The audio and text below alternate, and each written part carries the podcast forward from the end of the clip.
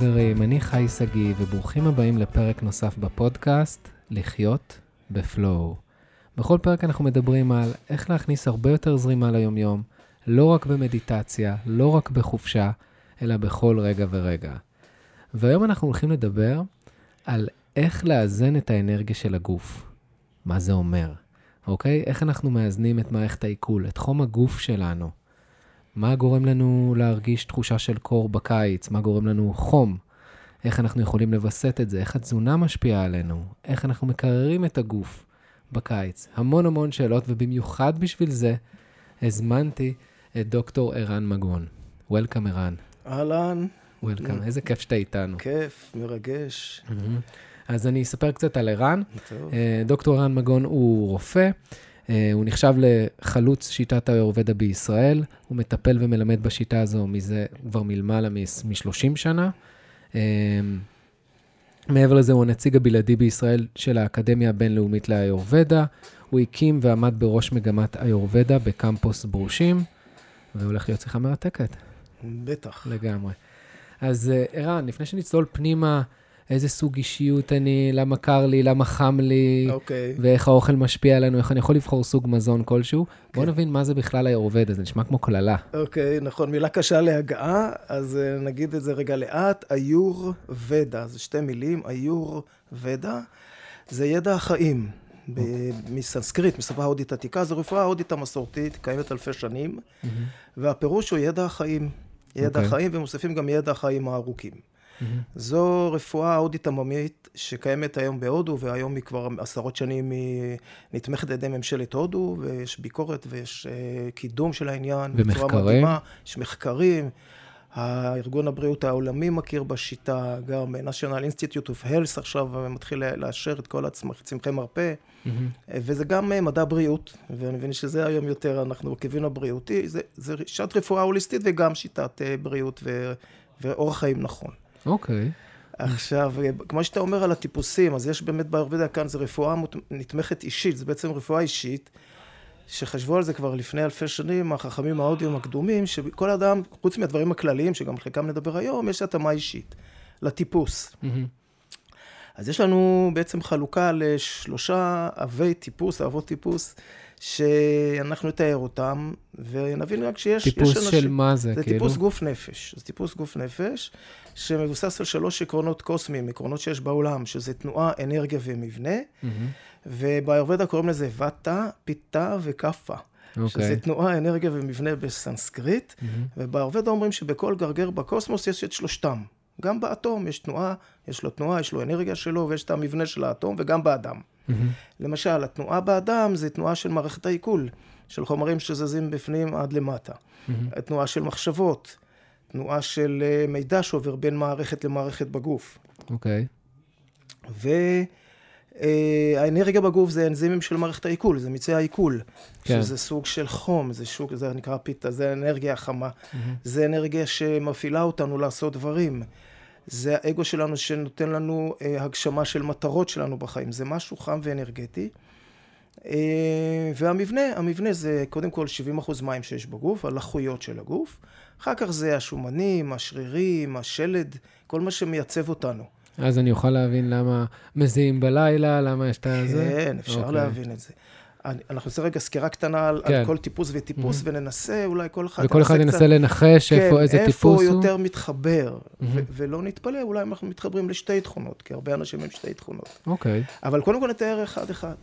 הטיפוס וטה הוא טיפוס תנועתי. הוא אדם שחסר שקט. ברמה הפיזית אתה מסתכל עליו, הוא כל הזמן זז, הוא יושב בכיסא, אז הוא מתופף על הרגל. כן, הוא חסר מנוחה. המחשבות שלו גם מתרוצצות הרבה, הוא חסר שקט גם ברמה החשיבתית. הוא מתלהב מהר מחידושים, מכל דבר חדש, אבל הוא גם שוכח מהר, אין לו יכולת הכלה של מידע. אז היום נשכח ממה הוא התלהב אתמול, כן? נטייה לחרדות ודאגות יותר מטיפוס אחר. בגלל שזה מתואר מטאפורית כמו אוויר ורוח, זאת אומרת, זה אנרגיה, זה איכות קרה ויבשה, זה תנועה, קור ויובש. זה יותר אוויר. יותר אוויר, מטאפורה, כן, כמו אוויר, לוקחים דוגמאות מהטבע. כן. ואז אנשים כאלה, יש להם קור פנימי, יותר קר להם. היה לי אתמול מטופל שאמר לי ש... הוא לבד שיתף אותי עוד לפני שאני כבר הבחנתי אותו, אבל הוא אמר לי, קר לי באצבעות של הידיים ורגליים, וגם בחורף וגם בקיץ. הוא ישן בקיץ עם גרביים, שזה יוצא דופן, כן. אבל זה קורה להם, קר להם. יבש להם, אור יבש, גם יכול להיות ריריות יבשות, פה יבש, עיניים יבשות. גם בעיות בהפרשות.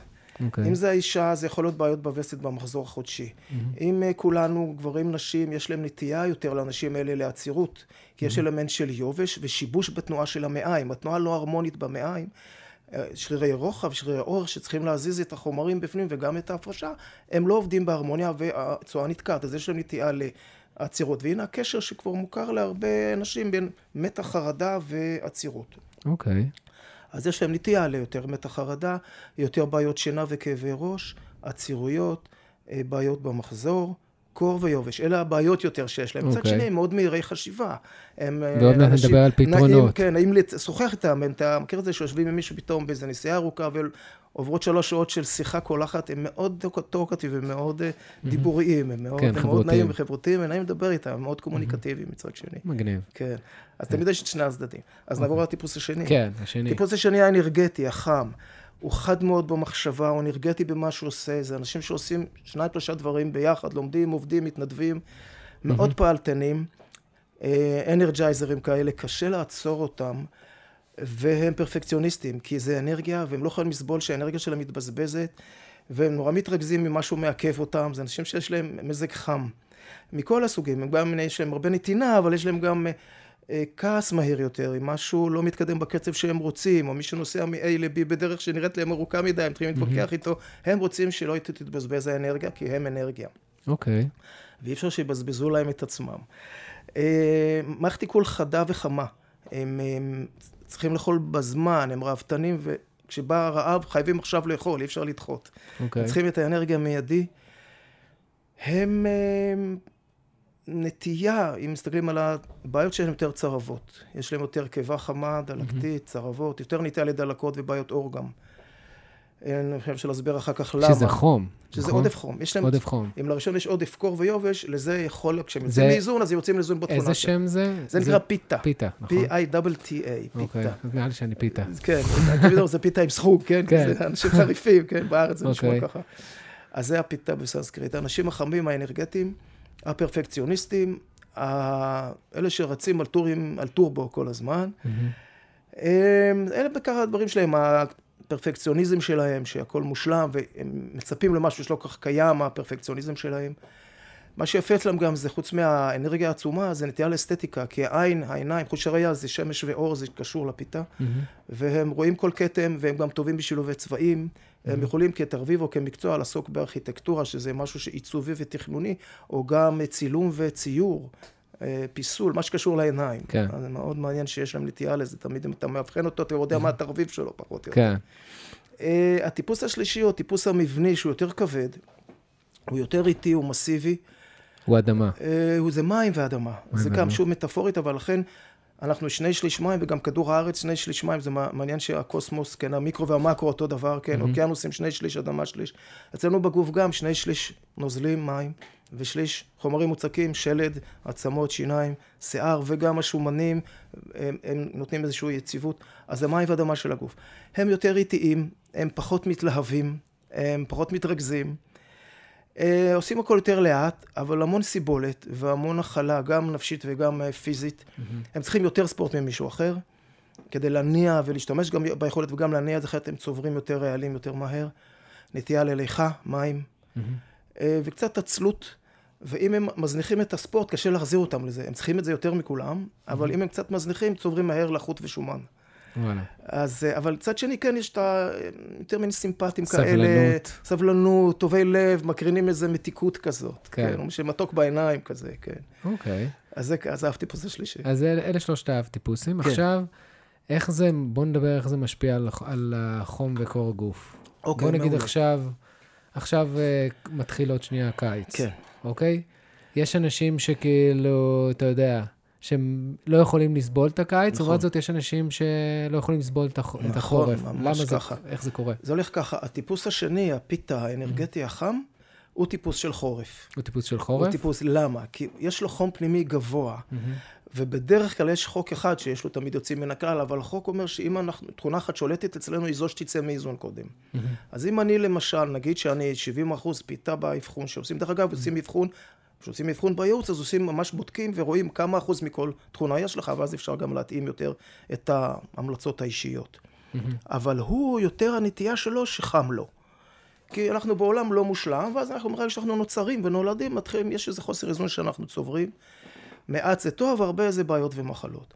והוא יוצא מאיזון מהכיוון של החום, ואז הוא מחכה לחורף. רובם הם אנשי החורף, אם מישהו אומר לך שהוא מת על חורף, יש לך כבר כמעט אבחון, לפחות יודע שיש הרבה מהאיכות החמה, הפיתה הזה, כן, אצלו גבוה. ואז חם להם, לא טוב להם, הם צריכים מסגנים הרבה. אני הכרתי חבר שגם עזר לי פעם באיזשהו תחום מסחרי, וגם אחר כך נהיינו חברים, והיה מטופל שהוא בחורף, הוא בקיץ, וגם בחורף, בכניסה למשרד שלו, למזכרה יש דובון בכניסה, הוא בחורף, שם 15 מעלות בחדר.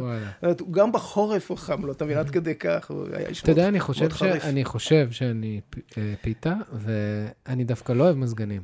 אני דווקא, כאילו, אין לי בעיה, זה לא שיש לי בעיה, אני מעדיף להזיע, להתקלח מקלחת, מאשר להשתמש במזגן. אז נכון, זה יותר מורכב, כמובן, אנחנו עושים ככה, מתחילים את האלף-בית של הסיפור, אבל בהחלט ייתכן, ויש הרבה אנשים, וצריך להבין את זה, שיש טיפוס ויש חוסר איזון.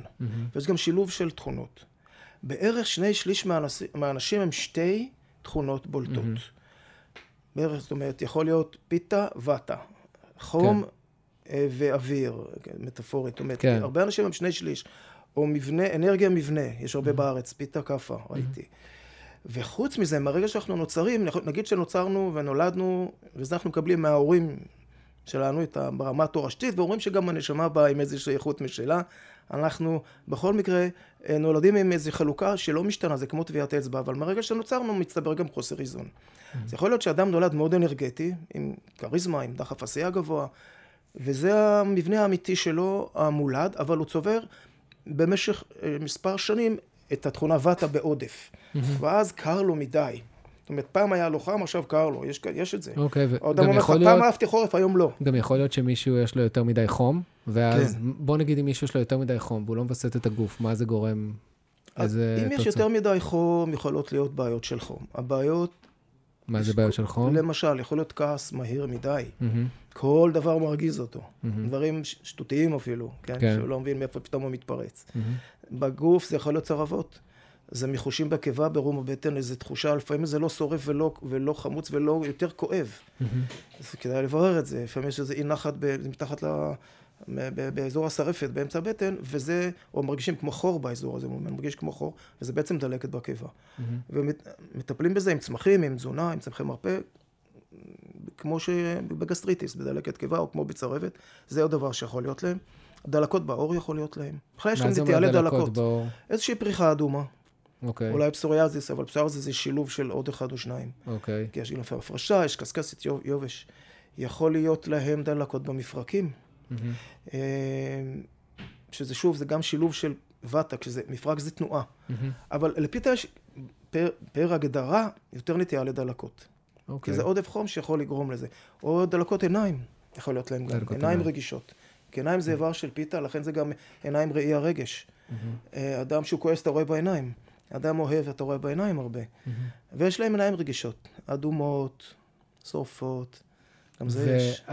אז איך מקררים? בוא נדבר על איך מקררים את הגוף. איך מקררים? כן, עכשיו אנחנו... לקראת הקיץ. כן, לקראת הקיץ. בוא נדבר... תראה, ברור שמקלחות זה מעולה.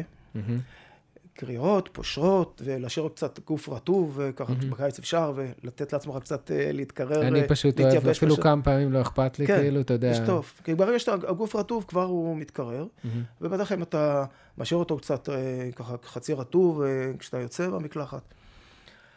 מזגנים יש בעיה, מזגנים מקרר את החדר, אבל נורא מייבש אותו.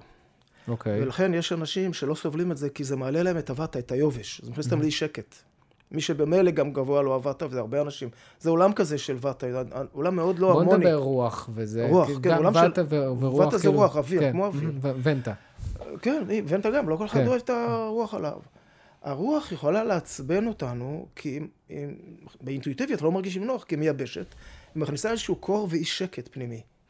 ובת אז דבר הראשון שיוצא מאיזון, זה כמו האוויר באמת, זה משהו קל ועדין, ומצד שני זה תכונה שהיא הכי חשובה, כי אחראית על כל ההרמוניה בין כל מערכות הגוף. אז אם יש הרבה בת, אתה נוסע המון, הוא ראיתי נהג מונית שהוא ירד במשקל מאיזשהו שנתיים-שלוש, התחיל להיות נהג מונית, והוא פשוט עבד כשהוא עולה, האוויר נכנס. אז הוא איבד במשקלו, רק מאיזשהו, אז לא יודעת אם זה דרך לרד במשקל, אבל הוא פשוט נהיה יבש כזה יותר. אז הרוח, המזגן שמקרר ויבש, אז מצד אחד נעים לנו כי יש עודף חום, אבל אם יש אנשים שלא כולם, לקפה יותר טוב, כי הוא לא מפריע לו שיש יובש. אבל הרבה אנשים, בגלל העולם הזה של האי סדר הכללי, וחוסר ההרמוניה הכללית שיש עכשיו, הוותש כולנו איפשהו עולה מדי, דאגות יתר, חיים לא מסודרים, לא ישנים מסודר, לא אוכלים מסודר, רצים כל היום ודואגים. מאלף הסיבות האלה, הוותא קצת מוחמר לכולם, ואז לא טוב לנו עוד וותא. אז יכול להיות שאנשים לא סובלים את המזגן למרות הקיץ. אז איזה, בוא נדבר מבחינת תזונה. כן, אפשר לקחת מזונות יותר מקררים. מה זה מזונות שמקררים? בוא נעבור. האיורוודה ממש טובה בזה, היא נכנסת לפירוטים של הכל, מדגנים, קטניות, ירקות, פירות, כל דבר מקרר או מחמם, ויש עוד איכויות, 20 איכויות. אז בוא נתחיל לזרוק כמה כזה. כן, אבל כמה מזונות. בין הירקות, למשל, דלעת, כל הדלויים, כל הדלורית והדלעת למיניהם זה מקרר, קישואים, בטטה. ולא לדאוג, בטטה לא דבר שמיד משמין. אוקיי. למרות המתיקות. שומר, מי שאוהב את הכיוון של שומר, הירק הזה. אוקיי. וגם תה שומר. תה שומר. תה שומר, למרות שהוא חם, הוא רק לרגע, הוא חם בפה, אבל הוא נכנס לגוף, אולי אפילו זה טוב שקצת נזיע מזה, כי הזיעה מקררת אותנו. אז לא לדאוג אם שותים משהו חם. תה וברק תכלס מקררים, נכון? אין בעיה עם זה, כן. לא, אבל הם מקררים, כי אנשים חושבים, אם אני חושב שאני אשתה עכשיו מרק ואני אתחמם, זה אשליה מסוימת. נכון, לא, בחורף הוא יכול לחמם לרגע. לרגע, לאותו רגע שזה נוגע בגרון. כי הטמפרטורה, כן, נכנס לגוף, נותן איזה מעלה רבע מעלה, נגיד. אבל מהר מאוד הגוף רוצה, הוא לא רגיל לחום הזה, אז הוא צריך לקרר את עצמו. כן, בקיץ ודאי, בקיץ מה שגורם לך קצת להזיע, אפילו טיפה ככה, מקרר אותך. אז זה רק משהו באותו רגע. יש אנשים שחם להם, אז קשה להם משהו חם, אבל זה רק באותו רגע. אחר כך, להפך, אם קצת גורם לטיפה, אז זה טוב. אז אין לנו בעיה עם המרק גם בקיץ, וזה מעניין דווקא אנשים שהבטא שלהם גבוה, אומרים, תן לי מרק כל השנה, אני טוב לי עם זה, כי הבטא הוא קר, הוא מחפש את החום, אפילו הרגעי הזה דווקא. אבל גם טיפוסי פיתה, כשהם קצת מודעים לגוף שלהם, וטוב להם טיפה להזיע, כי זה מקרר את הגוף. בירקות, בפירות... תן לי ירקות ופירות יותר פשוטים. דלעת וזה, אתה מסבך אותי. מה, למה? אתה לדלעת? לבשל? לא, אני לא. אתה לא מבשל. לא, אבל עזוב. מה אפשר, קישוי אפשר לאכול את הרי? תן לי משהו שהוא בשלוף כזה, אתה יודע. בירקות, מלפפון. מלפפון מקרר. סבבה, זה אני יכול לחתוך. גם חסה מקרר. אבל תראה, זה ההבדל המעניין. מלפפון יש לו לחות. אז הוא עוד יותר מאזן וטה גם. הוא גם מאזן את פיתה כי הוא קר, וגם מאזן את הווטה כי הוא יבש. אבל וטה לא אוהב כל כך קור, אז פה המשחק הוא פה, מתחיל עם זה. אבל אם מאוד חם לך, זה בסדר, לאכול מלפפונים. וחסה גם מקרר, אבל טיפה מייבש. אבל שוב, יש אנשים שמוסיפים שמן זית, או מערבבים דברים, אז זה מתחיל איזון. אוקיי, ופירות? פירות, רוב פירות הקיץ מקררים, זה יפה שהטבע דואג לזה. מקררים? מקררים. אבטיח מקרר? אבטיח מקרר, מלון מקרר. מה הכי מקרר מהפירות? סברס מקרר. אני חושב שאבטיח ומלון. אבטיח ומלון, כן. כן, שהם מקררים את הגוף, וואלה. מקררים, ואנשים גם אוכלים את זה, לפעמים קר מדי אפילו, סביב מקרר ואוכלים את זה כפוש, שזה קצת מוגזם. עדיף קר או לא קר? עדיף קריר, תראה, תלוי, מערכת העיכול לא אוהבת קור מדי. מערכת העיכול היא מערכת מאוד חמה, יש שם pH 2.7, זה חומצי מאוד.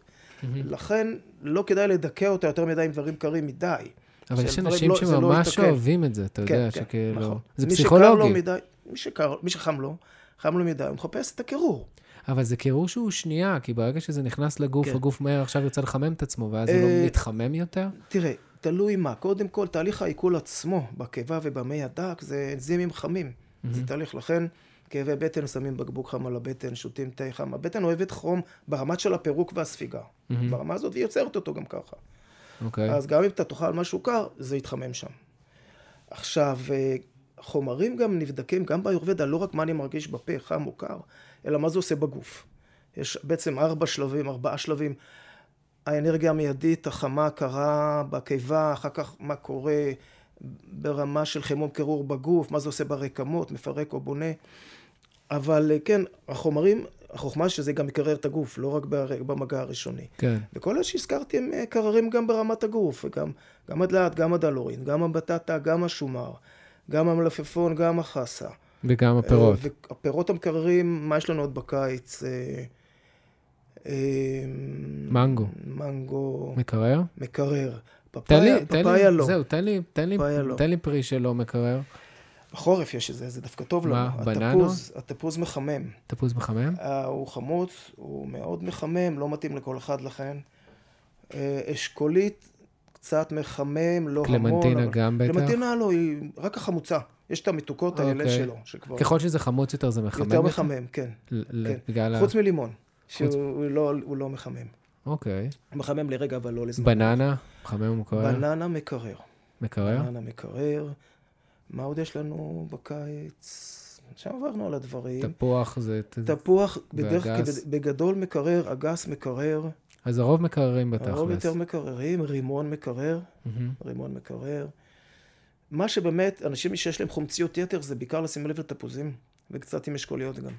כן, אם יש חומציות, אז להימנע מ... כל השאר עם הפירות, אפרסמון, זה יותר חורף, אפרסמון מקרר. ותבלינים, צמחי תבלין, הם מאוד חזקים. תבלינים מחממים, לא? לא, זהו, יש כל מיני. עם זה אתה יכול לשחק. פפריקה וכל אלה. זה בדיוק. אז א', תבלין זה תרופה. זה תרופה שהיא אוכל גם. אוקיי. אנחנו לא אוכלים אותו ככה, כי זה מרוכז נורא. בוא נדבר על סוגי תבלינים. אז יש, בגדול כן, לפי מחמם מקרר, כמובן שכל אחד יש אפילו מחקרים היום המון, על כל תבלין כמעט, שזה גם דברים רפואיים, וכאן זה תרופות הסבתא, שזה ענף מסוים באיורוודה, מעבר לכל צמחי המרפא, שזה, אגב, באתר שלי יש המון תרופות סבתא נהדרות ויעילות, שממש כל פעם אני שולח לשם אנשים, עכשיו עם כל הקורונה והגרון והנזלת, גם קיץ, לקרר, גם יש שם דברים. אז תבלינים, נגיד, אם רוצים לקרר עם תבלינים, אז זה שמיר, שמיר זה אחד,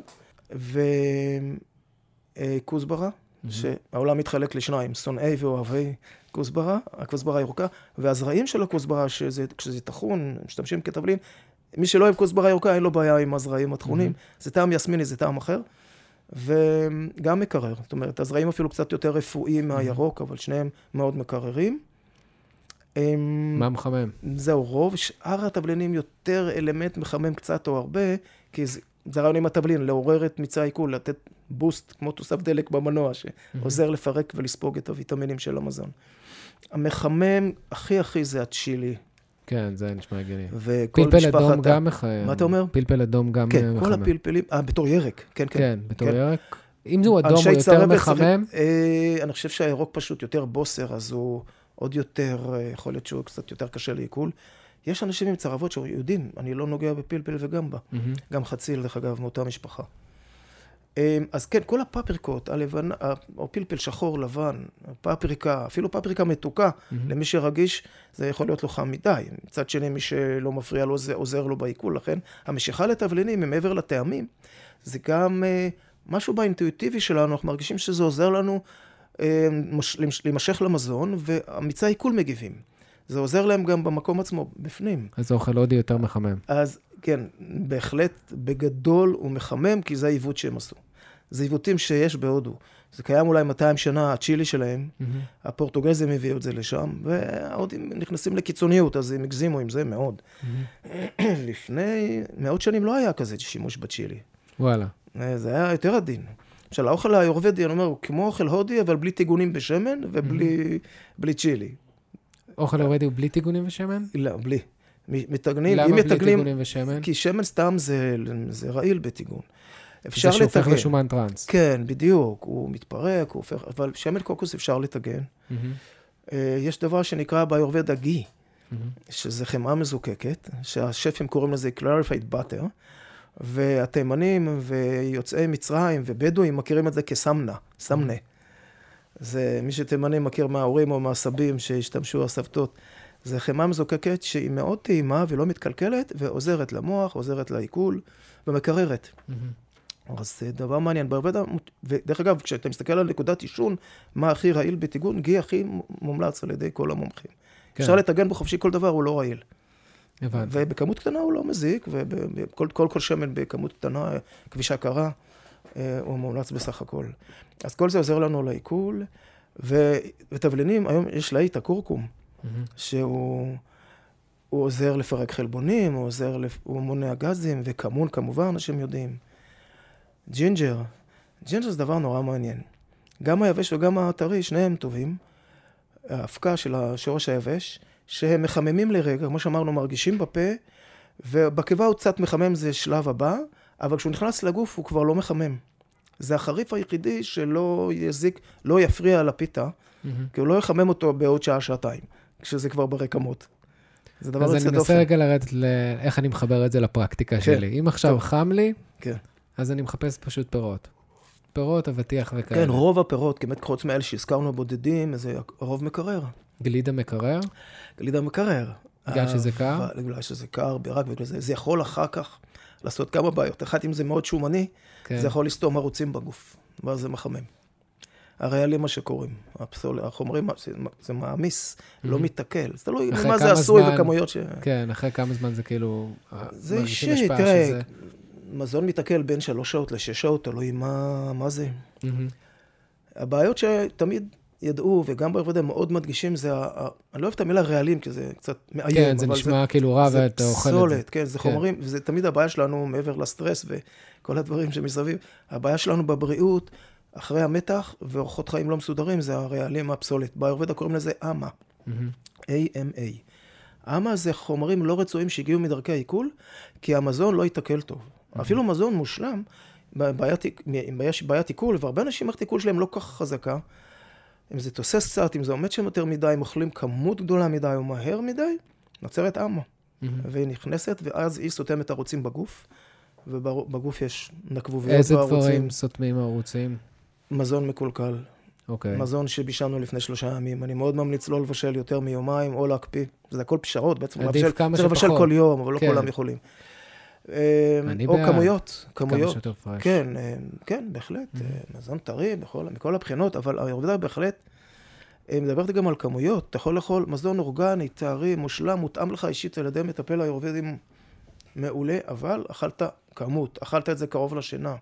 אכלת את זה מהר מדי, אכלת את זה כשאתה עצבני. בוא נדבר קרוב לשינה, בוא נדבר, לקחת אותי ל... 3 שעות. 3 שעות לפני שינה לא לאכול? בגדול לא לאכול, מומלץ לא לאכול אחרי 8, אלא אם... כשאתה אומר לא לאכול זה גם ברמה של דברים קלים, כאילו פירות, ירקות. אני אגיד לך מה, אני אגיד לך, כן, זה קצת קיצוני, זה דורש מאיתנו תשומת לב.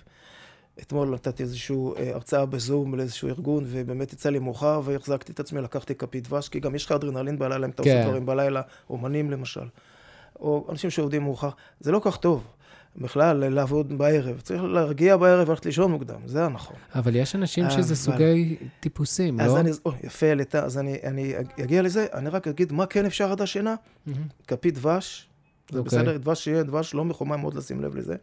דבש חם או קר, קר? דבש הוא באמצע כזה. הוא לא מחמם, לא כך מקרר. הוא מאוד איכותי ברמות האבות המזון שיש בו. הוא קצת מייבש, טוב לכן לבעיות נשימה, לך, מזלת. הוא קצת אנטיביוטי, והאיורוודה ממליצה כל יום קצת דבש לקחת. זה בערך כפית. עכשיו, עד השינה אין בעיה עם הדבש. אז אם מישהו פתאום בא לו קצת, המוח שלו רוצה קצת סוכרים פתאום ב-11-12 בלילה, זה בעצם הרעב הזה של לילה, זה אדרנלין שעולה, כי לא הלכנו לישון. וזה נורא חשוב לדבר על זה. כן, כי בטח אנשים לא, בטח אנשים אומרים, דבש טוב, יש חטיף עם דבש. לא, חטיפים. סתם, אני צוחק. כך דבש, טעים. אפשר להחזיק 2 סוגי דבש בבית עם טעמים שונים, פרחים כאלה, פרחים כאלה, זה מגוון. כפי דבש וטעי צמחים. איזה העלים שאתה רוצה, לואיזה, ננה, למון גראס, whatever, לא להכניס למים חמים את הדבש. בוא נבין למה, צריך להבין את ההיגיון, כי זה קיצוני. מים אין בעיה לספוג. דבש נספג מהר, אנטיביוטי לא תהיה תסיסה. מה שאני רוצה למנוע זה שאני הולך לישון עם ארוחה חצי מעוקלת. וצריך את הבערך מינימום, שבערב לא מומלץ ארוחה עיקרית בערב גם, כמובן, כי מנה חלבונית בערב זה 6-7 שעות לפרק. הקיבה בערב עייפה. אחרי 7-8, הגוף מתוכנת לשינה, מלטונין, הורמון שינה, עולה בסביבות 9-10. להשרות לנו שינה ל-10-11. אז אם אתה אוכל שם, הקיבה כבר סוף היום היא לא מעוניינת בארוחות גדולות. אין לה כוח עיכול ואין זמן עיכול. ואז חצי מהארוחה התעכלה, וחצי עומדת שם, חצי בקיבה, חצי יצא לשלב א', לא גמרנו את העיכול, הולכים לישון, המערכת הולכת לישון. המערכת המעכלת הולכת לישון. הפרשות מלמטה, מעי גס עובד, הפרשה בבוקר בסדר, אבל לפרק ולספוג ויטמינים בחלק העליון של מערכת העיכול, לא עובד בלילה שתישן. ואז זה נרכב לך שם. זה ממש מטאפורית, זה מחמיץ, זה תוסס, סינרגב, תבחר מה שאתה רוצה בתיאור, לא מתפרק טוב, נוצרים העם, החומרים הלא טובים. והמעיים סופגות את זה פנימה. אתה מאבד את הדברים הטובים ועוד מקבל דברים לא טובים. ואז זה גורם לי לעייפות. וזה המחלות. אז זה כן, אז אתה קם, יש אנשים שיודעים, ארוחה כבדה בערב, קם לכולו שפוך בבוקר, ליכה, לפעמים אנשים מגיבים עם ליכה, שסוג של פסולת שמנסה לאזן ומופרשת, או כבר נוצרת מזה. וזה אחד, כשאני היום יושב עם אנשים בייעוץ, דבר שם כמעט, אחרי כמה דברים שאני מברר, מתי ארוחת ערב? עוד לפני כל דבר אחרי עם התזונה. מה אתה אוכל בערב? כי אני שמתי לב פשוט מכל הניסיון שלי, שזו הרעה החולה. אנשים לא אוכלים כל היום, בערב נופלים על המקרר. או לא רוצים לאכול. אתה יודע, גם יש לך את החינוך הזה שאתה צופה בטלוויזיה באיזו סדרה, ואז אתה מנשנש, בלי לשים לב. נכון. תנשנשו את הצמחים, כפית דבש למצוץ לאט, ותאכלו ארוחת ערב סבירה, שלא תהיה מורעב, ולהתאפק. אני אומר לאנשים, אולי פעם בשבוע איזה אירוע, קצת משפחה, קצת בילוי, מאוד להיזהר עם זה. רוב המסעדות עובדות בערב, אתה יודע. אנשים מבלים בערב. כן. נכון? אנחנו צריכים לתמרן בין הרצוי למצוי, בין הידע לבין המציאות, ולהיות חכם. אבל זה החיים, צריך ליהנות מהחיים. מה אתה מבלה עם את הצמחים? בטח, אתה יודע מה זה? כפית דבש, אתה מוצץ את זה לאט, ואתה רואה את כל פרחי השדה מולך? זה מדהים. אתה מריח, אתה מדמיין. זה רק מראה שההנאה היא סובייקטיבית. אני אומר, עשה את זה בעיניים עצומות. תראה, הכל נכון. לא, אני איתך, תהיה בעיניים שאני איתך לגמרי. אנחנו בעולם לא בריא. ומצד אחד, מצד שני, יש כל כך הרבה אופציות, לבילויים ולסרטים ופודקאסטים, ולשמוע ולראות כל היום וכל הלילה. אתה צריך לעשות איזושהי היררכיה נכונה עם הדברים, ומצד שני, יותר נגישות, אם יש משהו בלילה, אתה יכול לראות אותו ביום אולי, או בסוף שבוע. אבל אם אני טיפוס לילה, ואני עובד בלילה, אז אני לא יכול לא לאכול. אז עלית על משהו נורא מעניין, טיפוסי הלילה, וטיפוסי הלילה, אני אגיד לך, מי טיפוסי הלילה? מי? אתה מנחש? האחרונים, לא? האמצעי, האנרגטי. האש? הפיתה, כן. מי שאומר לך, אני טיפוס לילה, יש לך כבר הבחנה. ואני אסביר לך למה. למה? לא, נראה לי דווקא אדמה, יש להם סבלנות. אוקיי, יפה. זה נכון במשהו שאתה אומר פה, שהם מחזיקים מעמד במשמרות הלילה. כן, כאילו. זה ככה, אבל בואו נעשה סדר. כשאדם הוא אנרגטי, לכולנו, לא תלוי כרגע ההבחון, בערך מ-10, המון אנשים מכירים את זה, יש איזו עייפות, 8, 9, 10, פתאום עובר גל, הגל העייפות עובר, ומקבלים אנרגיה, אנשים מחכים לזה, הנה עכשיו אני אעשה עוד הרבה דברים. זה נחמד במסיבות, כי זה משאיר אותו נהירים, אבל זה לא טוב בשוטף, כי הגוף נדרך, הוא נדרך כי הוא לא קיבל את השינה. וחוסר שינה זה כמו חוסר מים, חוסר אוויר, חוסר מזון. יש בצום למשל, הגוף נכנס לזה מצב דרוך מסוים, הוא מפרק רזרבות, הוא נכנס למצב של סוג של סטרס. אם הגוף קורא שהוא לא מקבל את השינה, בצורה קדמונית אנחנו מתוכנתים שזה לא בסדר, להתעורר, להיות מוכן לא יודע מה, זאב בפתח המערה, כן? משהו לא בסדר, השינה לא מגיעה, ובתכלס, אדרנלין עולה, אני מתעורר. ואז מה עושה לי אדרנלין? הוא מחזיק אותי, בוא נעשה עוד דברים שלא הספקנו, בוא נעשה את זה ואת זה ואת זה, ומעורר לי קצת תיאבון, כי המוח פתאום רוצה סוכרים, אז זה לא צריך לאכול יותר מדי. אולי כפית דבש, אולי משהו קטן. אבל זה לא טוב, כי זה שחיקה. זה ג'טלג. זה ג'טלג קטן, אתה יודע, שנוסעים לחול והשעון מתהפך לך. כל ערב, 1, 2, 3, זה לא טוב.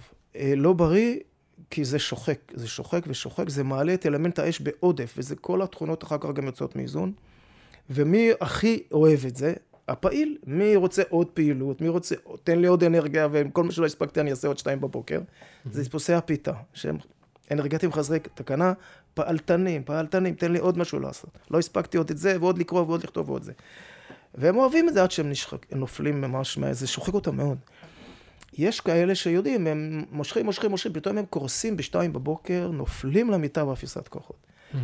עכשיו, מי מחזיק יותר מעמד? והזכרת את השלישי, טיפוס קפה. שמתי לב שאנשים שאלה שטובים ומחזיקים מעמד במשמרות לילה, רופאים, אחיות, אחים, רופאים, רופאות, כן? כן. או אנשים שצריכים לעבוד בלילות, מי שמחזיק מעמד שנים בזה, זה שילוב של פיתה וקפה. משהו כמו חצי-חצי. כי הם גם חזקים ואנרגט, גם חזקים ועמידים, זה הקפה, היציבות הפיזית והסיבולת גבוהה. הם יכולים לעמוד במצבים שקשה יותר לאחרים, וה-50% השני זה האש שלהם, האנרגיה, שהיא דוחפת אותם לעשות את זה, והיא מאוד מהירה אותם בלילה, והאנרגיה מחזיקה אותם עוד יותר מאוחר עד הבוקר. זאת אומרת, זה מין שילוב של עמידות ואנרגיה, והם מחזיקים מעמד. גם האדרנלין עולה יותר, גם הסיבולת גבוהה, ויכולים לעמוד בשחיקה הזאת.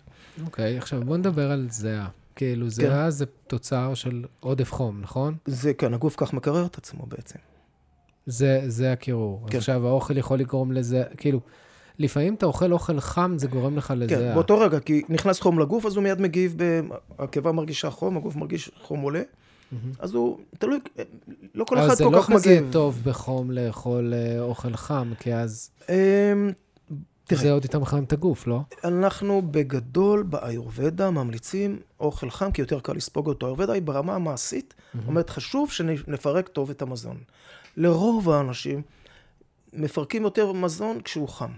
בוא נדבר על מאכלים חמים. אני אומר, תוציא אותו מהמקרר, אל תאכל אותו כל כך קר. בוא נדבר על מאכלים שהם לא פירות וירקות. כן, דברים שאולי צריך לבשל, רוב האנשים. כן, בוא נדבר על לבשל. קטניות, קשה לאכול לא מבושל, מי שאוכל בעלי חיים, חלבון מהחי, כמובן, מבשלים, דגנים, אורז, בורגו. שהם בעצם מחממים. לא, כל אחד אחר. אוקיי, אז בוא נדבר על כאלה שלא מקררים באוכל... רוב הדגנים לא מחממים. אוקיי. הם או כבדים וככה מרגיעים, כמו מה שבא מחיטה, היום זה יותר כוסמין, חיטה של פעם שהיא הרבה יותר בריאה. אורז שאני ממליץ בעיקר על הבסמטי, כי הוא גם יש בו חלבון, והוא לא סתם המילן, והוא לא מזיק משום בחינה. עדיף מלא כאילו. בסמטי תלוי למי... האורז היחידי מאלפי סוגי אורז, בסמטי יכול להיות גם לבן. אוקיי. כי הוא לא מלא סוכר, הוא לא משמין, הוא לא עושה עצירות. אין בו הרבה, המילן יש בו יותר חלבון, הוא גם סוג של גורמה, כי יש בו איזה יסודות קורט, יש לו איזה טעם מיוחד. הוא לא, הייתה לי פעם חולת סוכרת נעורים, שלא האמינה שיכולה לאכול אורז, לא אכלתי שנים אורז. תאכלי בסמטי. חוזרת מאושרת, שבועיים אחרי זה, לא אכלתי אורז, לא קרה כלום. הסוכר לא עלה. וזה טוב שגילו שהוא הגיע למערב האורז הבסמטי. באמת, מכל סוגי האורז... ואותו, אם אוכלים אותו מלא, הוא גם מצד שני לא מציס, כי סתם אורז רגיל מלא הוא כבד לעיכול. כן. אז אפשר בסמטי לבן, עם העיכול סביר וטוב, אפשר בסמטי מלא, יש לו טעם אגוזי וטוב.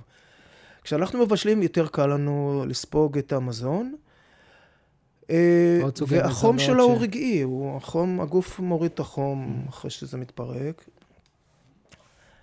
עוד סוגי מזונות שיש בארוחת צהריים. תראה, בכלל, בארוחה העיקרית, שזה צהריים, שזה באיורוודה מומלץ, כשהשמש בזנית, בערך בין 12 ל-2, הפיתה עולה בקוסמוס, האש, אלמנט האש עולה, ואז הקיבה בשיא הכוח. יש אנשים, הפיתות, אני קורא להם, האנשים הרעבתנים האלה, רבע ל-12 יכול לאכול צהריים. אפילו 11.5 לפעמים, אני אתן לו אישור, ממלא, זה בשבילי תפור לי. אוכל ב-11.5 צהריים, אחר כך ארוחת ביניים. אז ארוחת צהריים העיקרית עם החלבון, היא בין 12 ל-2. זה האוכל העיקרית שיש בה את המיין קורס. לצמחונים זה משהו מהקטניות. כן? כן. כל סוגי הדשים וכל הקטניות השיעורית, תלוי ברמת העיכול, כי צריך לדעת שזה גם לא יעשה גז למצד שני, קטניה, ואו חלבון מהחי. זה רק לצהריים כמנה עיקרית. בערב זה לא מתעכל טוב. ארוחות הערב השישי שפותחים שולחן עם דגים, בשרים וכו'. אמרתי תמיד שהרמב"ם, אם הוא היה פה, הוא לא היה אוהב מה שאנחנו עושים, כי ארוחת ערב משפחתית עם מנות בשריות בערב דווקא. כן, נכון. אבל זה מין פגישה, ורוצים ליהנות. בכלל, מה הגישה של איורוודה לבשר?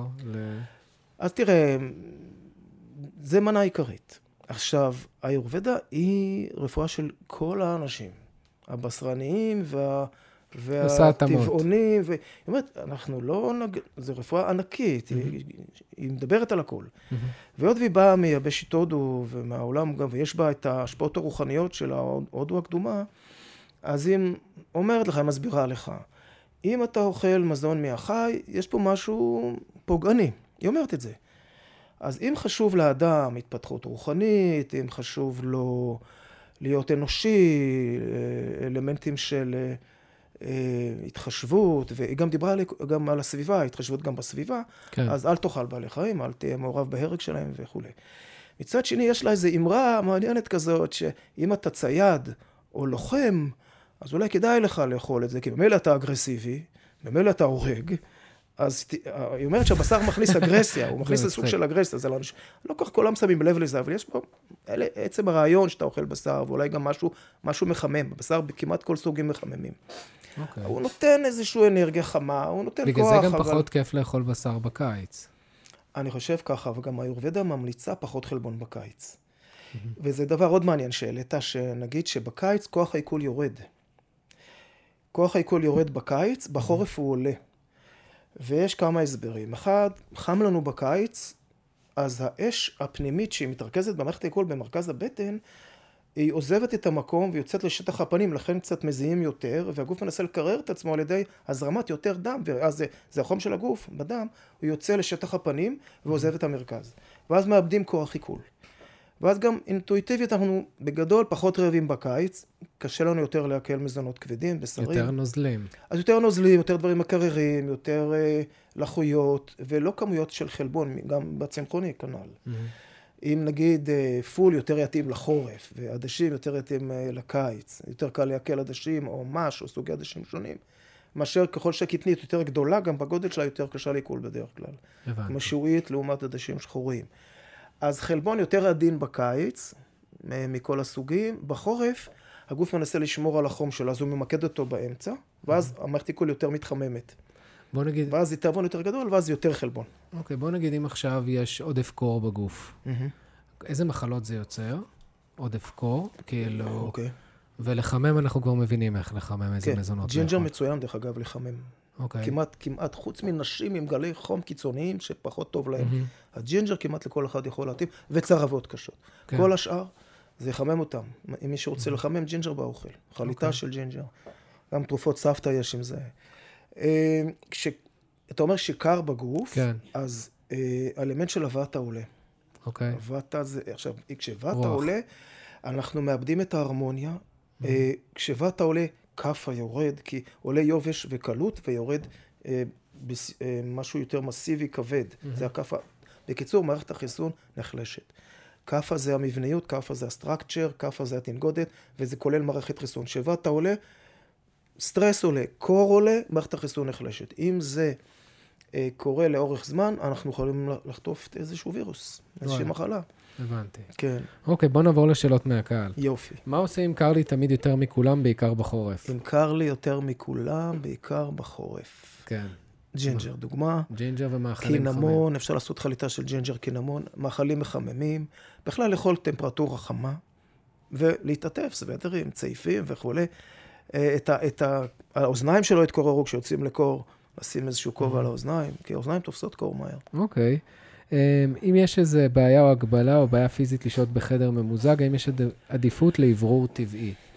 אז דיברנו על זה קצת. בוודאי שאוורור טבעי זה מעולה, אם אנחנו לא בדיוק מעל תחנה של אוטובוס או משהו כזה. כן, אפשר, אני נוהג לעשות, לשלב. אם אני פותח מזגן, תמיד פותח גם חלון. המזגן יחזיק מעמד, כן, אז אני גם מכניס אוויר טרי וגם מקרה שחם מאוד, שלא יהיה קשה לתפקד. אוקיי. כנ"ל עם החימום בחורף. לחמם עם חלון פתוח, שתיכנס לחוט, שתיכנס אוויר צח, כי גם המזגנים המחממים גם מייבשים. ורובנו הם מחממים מזגן, אז חם ויבש, זה גם לא כל כך. כן, הבנתי. אם היה קיץ היום ועדיין לא התרגלתי לקיץ והלכתי עם חולצה ארוכה, מה זה אומר? אני רוצה חולצה ארוכה כשהקיץ מתחיל, עדיין יפה. כן, יש כנראה וטה גבוה מדי, אז הוא עוד נשאר מסוף החורף, וזה כנראה אנשים שמאוד סובלים בקור. הם עוד, קשה להם, יש כזה חוסר בחום, שמתחיל חום, אבל עדיין לא מספיק להם, המינוס עוד לא התמלא. קודם כל צריך שייכנס חום. אז איזה מאכלים ממש מחממים. עוד קר, הם צריכים ממש לחמם, הם צריכים, כמו שהזכרנו, אפשר אפילו, אם זה בסדר בשלם צ'ילי, או פפריקה מתוקה, אם אין צרבות. זה יחמם אותם במיוחד, פלפל שחור יחמם אותם. כל החטיפים למיניהם, מה הם? אוקיי. מחממים, קררים, או שהם רעלים? חטיפים, נגיד חמלה גסה, זה אמה. כן, זה הפסולת. תראה, זה נורא תלוי במה זה עשוי, אבל בסך הכל, אם אפשר להימנע מתעשיית המזון, כמה שאפשר. אני בעד שתיקח תמרים, מגוזים, שקדים, ותעזוב את החטיפים. אגב, שקדים בלי קליפה חומה היא לא כל כך מתעכלת, לא כל כך בריאה, אז עדיף. אגוזים ושקדים חמים, קררים? יפה, אז רוב האגוזים, בוא נגיד, רוב האגוזים מחממים, כי זה סוג של שמן, שרובם מחממים, חוץ מקוקוס, שקדים וברזיל. וואלה. אלה מקררים. כן. מי שרוצה לקרר, חלב קוקוס נפוץ היום. כן. שזה קוקוס טחון עם מים, זה סבבה. זה נותן טעם, זה קצת שמנוניות, וקצת מקרר, יכול להיות טוב לקיץ. אוקיי, מגניב. איך הייתה, שאלה אחרונה לפני שאני זוגיות. כן. האם זה משפיע איזה סוג טיפוס זה? וואו, זה מורכב מכל הכיוונים. זה קשור ומשפיע, אבל זה כל כך מורכב יותר. יש אבל איזו משיכה. אפשר לראות את זה. אתה יכול לראות, למשל, אדם שהוא, הרבה זה קורה... כי אני רוצה שאנשים יחשבו על הבני או בנות זוג שלהם, או אנשים שהם יוצאים איתם. בעיקר יותר זה השלמה של אחד של השני. אבל חוץ מבטה, פיתה וקפה, יש עוד נשמה, יש עוד כל כך הרבה תת-איכויות. כן. אבל בהחלט אתה יכול לראות יותר, אנשים נניח, שאם צד אחד הוא יותר דאגן, יותר וטה, יותר חרד, אז יהיה לו טוב. עם מישהו שיותר אדמה? כן, כן, אדמה מים, זה הקפה. שהוא לא נכנס ללחץ מהר, הוא יותר עוטף, יותר מגן. כן, יותר סבלני. וגם אם שם יש גם כעס, אם מישהו כזה פיתה, יותר אש מתפרצת. כן. ואולי גם בשילוב עם ואתה גם דאגן וגם כעסן, אז שוב, הקפה יותר יכיל את זה. אבל נראה שכאילו קפה מתאים לכולם, אתה יודע, קפה יותר, לא, אבל קפה לא יתאים לקפה. כי שני אנשים כבדים ויותר איטיים, ומישהו צריך איזה אש במערכת ש... כן, אבל נראה כאילו קפה כולם הסתדרו איתם. חוץ מקפה עצמו. זאת אומרת, קפה עם קפה לא הולך טוב. הבנתי, כי נגיד הפיתה ופיתה האש והאש לא... לא כל כך. זה נידון למריבות, לוויכוחים, לדעתנות. כן, אז יש המון... זהו, אבל שוב, אנשים שהם יותר מאוזנים, אז זה פחות קורה. רואים לא כל כך את המאוזנים, כן, אבל פיתה מאוזן, הוא לא כועס, הוא בא עם אהבה, הוא מבין ששום דבר הוא לא מושלם, אבל כן, יש פה קטע. הבנתי אותך. איזה משפט, ציטוט, היית שם על המקרר ממה שדיברנו, שמסכם את הכל, איזה מגנט. תראה, נגיד לך, כשאני מלמד איורוודה, אז אני לא אומר שלום כיתה א' לתלמידים, אני אומר להם, תימנע מהנזק של העתיד. זה משפט חשוב, אבל קשה מאוד לאנשים. נכון. הם זזים שיש כאב, הם יבואו, אתה יודע, שסובלים מקור או מחום מטורף. לגמרי. אתה הולך לרופא כשכואב לך. נכון. באמת שבאיורוודה, אתה רואה עוד לפני המחלה, יש שלבים מקדימים. אם אתה חכם, אתה הולך לאיורוודה בשביל לדעת את עצמך. לא כשאתה סובל כבר ממש. תמיד עדיף. זה למה אנחנו עושים את הפרק הזה. נכון, כי אין כמו רפואה מונעת, כן, גרם של רפואה מונעת זה קילוגרמים של מחלות אחר כך. אז תראה, כן, אם אתה מבין שמה שאתה עושה היום משפיע על העתיד, לטוב ולרע, אז תהיה קצת יותר מודע למה שאתה עושה, בשכל, בחוכמה לעשות את הדברים. אני איתך איזה ציטוט אני מצאתי, והוא לא ידוע, מישהו לא ידוע. תן למזון להיות התרופה הראשונה שלך, ולמטבח להיות הבית מרקחת הראשון שלך. מעולה. נכון? זה איורוודה לחלוטין. כן, זה משפט מאוד יפה, אני מאוד אהבתי. אתה יודע, אבל מטבח זה נשמע כזה קונוטציה שלילית, לבוא לטרוף לאכול, אבל לא. מזון, כן. זה מזון בריא, שאתה מבין מה הוא עושה בגוף. בטח. לגמרי. ערן, היה תענוג. גם לי. ממש כיף. גם לי. מה נראה לך שאנשים יסתכלו עכשיו על האוכל אחרת? בטוח, יסתכלו אחרת, יחשבו קצת יותר. מאיפה היית נותן להם להתחיל? האמת היא, מהשינה, כמה שזה מוזר, כי אני אומר שהשינה יותר חזק מתזונה. אם אתה לא יושן יומיים, אתה מתפרק, אם אתה לא אוכל יומיים, אתה חי. זה חזק לאין כמוהו, אז השינה, ואחר כך עם ההרגלי האכילה. השעות ולא למהר. אוכלים מהר, זה נורא. מה עליך? אני שם. אז אני אומר שלקברה אין שיניים, השיניים הם רק בפה, לגרוס טוב טוב את האוכל, שיתערבב טוב עם מרוק, שיש שם האנזימים הראשונים במסלול של הפירוק של המזון. כן, זה ידוע, אבל קשה לעשות את זה.